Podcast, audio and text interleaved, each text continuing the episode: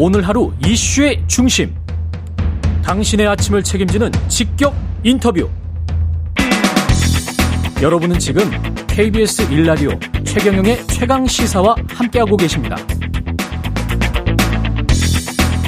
네, 윤석열 정부 출범 1주년 맞아서 기획 릴레이 인터뷰 마련했습니다. 각 부처 장 차관 만나 정부 대책 대해서 이, 이야기해보는 시간입니다. 정부 대, 대책에 대해서 이야기해보는 시간입니다. 오늘은 농림축산식품부의 정황근 장관 전화로 연결돼 있습니다. 안녕하세요. 예, 안녕하세요. 예. 장관님, 저 양곡관리법이 지금 농림축산식품부의 가장 큰 이슈죠? 이슈였죠. 아, 이슈였습니까?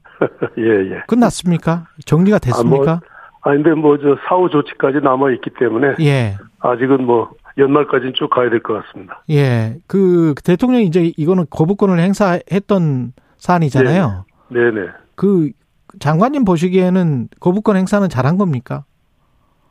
어, 당연히 할 수밖에 없었죠. 거부권이라기보다는 이제 뭐 예. 제의 요구인데, 예. 예, 이게 이제 워낙 이게 저 여야 간에 사실 충분한 협의도 없고 정부하고도 협의가 없이 음. 일방적으로 밀어붙인 법안이었기 때문에 예. 그 부작용이 너무 커- 클 거라고 이제 정부하고 여당에서 봤거든요. 예. 그래서 제의 요구를 한 거고 그래서 이제 일단 저 최종 폐기됐죠 법적으로. 예. 예, 예. 정부가 생각하는 부작용은 뭐였습니까? 그러니까 이제 기본적으로 전문 연구기관 분석도 그렇고 상식적으로 봐도 그렇고 이게 이제 골자가 뭐냐면은 남는 쌀을 정부가 강제적으로 매입해라. 지금은 이제 재량 행위로 해왔는데 그동안 예.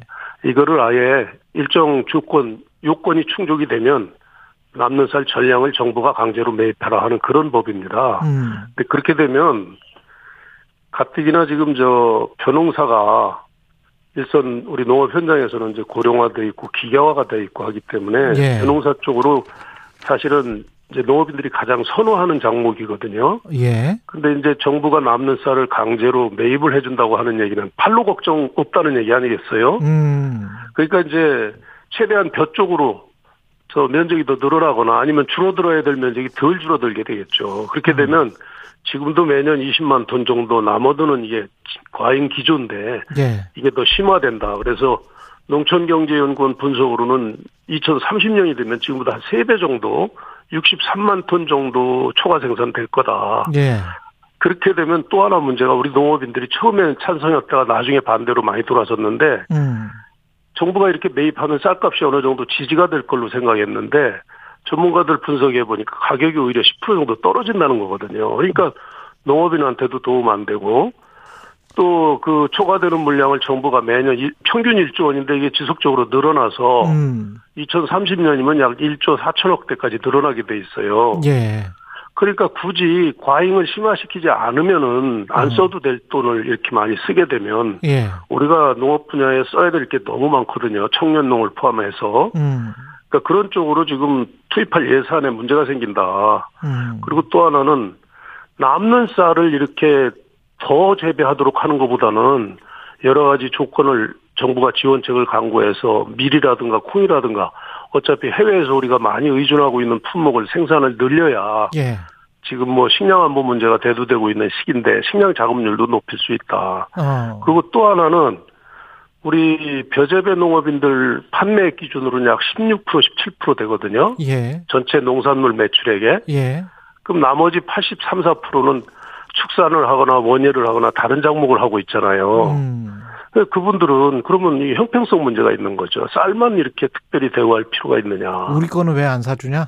어, 물론이죠. 왜냐하면 예. 지금 한우도 가격이 폭락할 수 있고 양봉도 당장 문제가 되고 있고 음. 뭐 양파, 마늘 품목별로 보면 농산물이라는 게뭐 100여 가지 이상 되잖아요. 예. 그러니까 이제 그런 농민들은 또 오히려 이건 형평성 문제가 있다. 그래서 종합적으로 정부가 음. 이렇게 하지 말고 정부가 어차피 재량 행위지만 우리는 쌀은 이제 식량안보 차원에서 유지를 해야 되기 때문에 지금 정책적으로 지금 우리가 현재처럼 재, 재량껏 사겠다.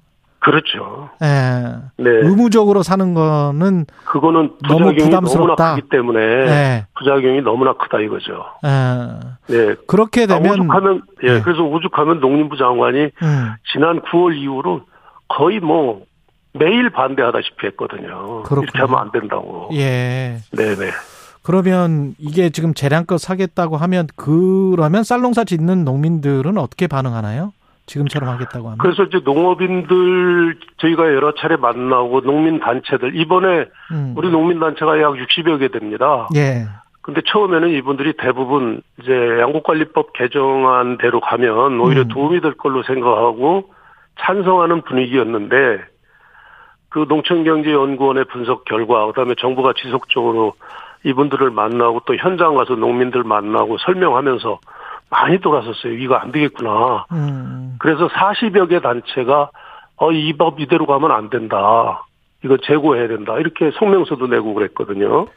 그러면 지금 예 말씀하시는 대로 단기적으로 장기적으로 쌀 농사가 어 조금 조금씩 줄어들면서 다른 작물로 지금 바꿔 주는 게 그래서 산업을 네. 좀 이전시켜 주는 게 지금 정부의 생각인 거잖아요. 그렇죠. 그러니까 네. 우리 아까 최 기자님께서 말씀하셨지만 그럼 예. 농민들이 원하는 게 뭐냐? 두 예. 가지입니다. 음. 쌀값을 적정선에 좀 유지시켜 달라는 게 하나고 예. 그 다음에 또 하나는 이게 수확기 때 풍작이 해마다 이 농산물은 풍흉이 있잖아요. 예, 예. 근데 많이 생산될 때는 적기에 선제적으로 좀 격리 조치를 해달라는 두 가지입니다. 그러니까 21년에 이런 조치가 늦었어요, 당시에. 예. 그래서 오늘날 이 양곡과 양곡관리법 개정 이게 대두, 대두가 된 건데요. 그래서 이제 정부도 재량 행위로 하되 우리 농업인들이 원하는 거 저희 저희도 당연히 그걸 해야 된다고 봐요. 그래서 예. 우리가 이제 제의 요구를 하면서 대통령께서 그때 지시한 게 음. 그럼 농업인들한테 쌀을 어떻게 끌고 갈 건지 이걸 좀 제시를 해줘라. 음. 그래서 우리가 민당정 간담회도 열고 뭐 이러면서 예. 크게 두 가지를 제시를 했죠. 하나는 농업인들이 제일 원하는 게 적정한 쌀 가격이거든요. 예. 그래서 그 가격이 저희들이 지금 저 조사를 해보고 뭐 대화를 나눠보고 해본 거 전문가들하고 대화해본 거는 수확기에 수확기는 10월부터 12월까지 수확기라고 그러거든요. 예.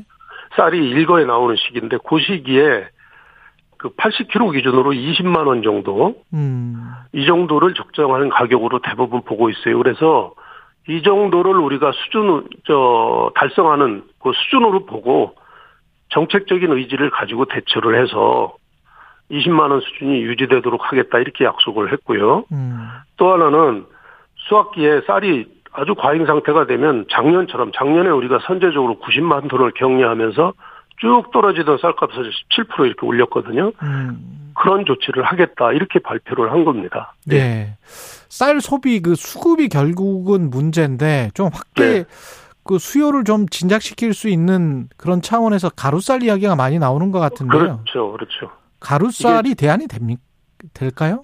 충분히 대안이 됩니다. 이게? 예. 사실은 제가 진흥청장 할때 예. 돌연변이에 따라서 이게 나온 건데요. 음. 세계 하나밖에 없고, 그러니까 그 밀은 우리가 밀가루라는 소재를 활용해서 가공식품으로 쓰고 있잖아요. 그렇죠, 소재로. 그렇죠. 예. 밀은 그 통밀을 바로 이렇게 도정을 하면 바로 가루가 돼요. 아 쌀가루구나, 쌀가루. 그러니까. 그렇지 밀가루. 가루가 되지. 예. 그렇지. 근데 쌀은 예. 이게 워낙 딱딱하기 때문에 그냥은 바로 가루를 내면 세포가 다 깨져서 쓸모없는 아. 가루가 돼요. 예. 그래서 지금 우리가 떡을 만들거나 뭐 떡볶이를 만들거나 다 이 가공하는 쌀은 예. 물에 불리는 과정이 있어요. 그래, 예, 예. 그래 물에 불려 가지고 읍기하다 보니까 거기서 영양소가 많이 저 많이 저 유출이 되겠죠. 음. 그걸 또 다시 건조시키고 하니까 과정이 좀 복잡하고 비용이 많이 들어요. 그러니까 예. 쌀가루 산업이 굉장히 획기적으로 늘어나지 못합니다. 근데 이 가루쌀은 겉은 쌀인데 밀하고 똑같아요. 그래서 아. 물에 불리지 않고 그냥 제분기로 빻는 거예요. 아. 그래도 세포가 안 깨져요.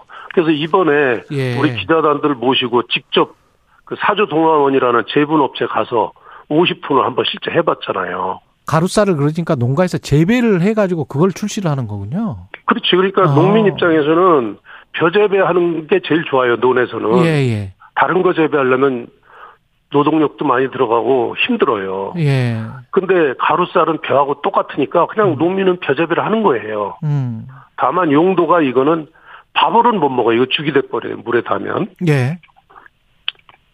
그러니까 이제 농업인은 가루쌀을 그대로 재배하고 어. 거기서 나오는 쌀은 밀가루를 대체하는 쪽으로 쓰면 어. 식량 안보도 우리가 제고할 수 있고 예. 그다음에 이 가루쌀은 세 달 반만 논에서 키우면 돼요. 일반 우리 밥쌀은 다섯 달 이상 키워야 아, 되거든요. 예. 이모작도 그러니까 가능한. 겨울철 밀하고 이모작이 될 수 있어요. 그러네. 예. 그러니까 이게 뭐 대한민국에서는 제가 그래 오죽하면 신의 선물이라고 그 당시 했는데 음. 우리 식량 작업률도 높일 수 있고 이 경지가 좁은 나라에서 이거를 획기적으로 한번 늘려보겠다. 그렇지. 밀을 1년에 200만 톤 밀가루를 사다 먹는데 10%만 대체해도 20만 그렇지. 톤이잖아요. 그렇지. 그다음에 겨울에 밀을 또 재배할 수 있으니까 이모작으로 그걸로 쉽게 빵을 만들 수 있다. 이거예요. 아 이거는 밀하고 똑같다고 보시면 돼요. 아, 그래요? 이미 제빵하고 있는 데도 있고 어. 그래서 이제 지난해 100헥타 심었다가 금년에 2000헥타를 심어요. 예. 38개 단지가 아예 구성이 돼 있고 음. 그러면 20배 늘어난 거잖아요. 예. 근데 실제 해보니까 금년에 2200헥타까지 는다는데 22배가 느는데 예. 만약에 금년에 국내 유수의 기업들이 지금 전부 들어와서 소위 제품 개발, 레시피, 레시피 개발을 하고 있거든요. 예. 이게 효과가 있다고 이게 기업체들이 이제 수요가 아 우리 이거 좋다 어. 이렇게만 되면 내년에는 식품회사에 나 20배 늘리면 내년에 4만 헥타도 재배할 수 있는 거예요. 그러면 쌀 문제 진짜 해소될 수 있습니다. 그러면 대량으로 좀 공급을 할 수가 있겠네. 예. 그럼요. 그래서 지금 저 알겠습니다. 대부분의 식품 기업들이 지금 들어와 같이 지금 연구를 하고 있습니다. 장관님, 그러니까 아 시간이 다 끝났어요. 벌써요? 너무 이야기를 재밌게 하셔가지고. 고맙습니다, 오늘. 예. 그래요. 예, 예, 예. 예, 예. 농림부의 예. 정황근 장관이었습니다. 고맙습니다.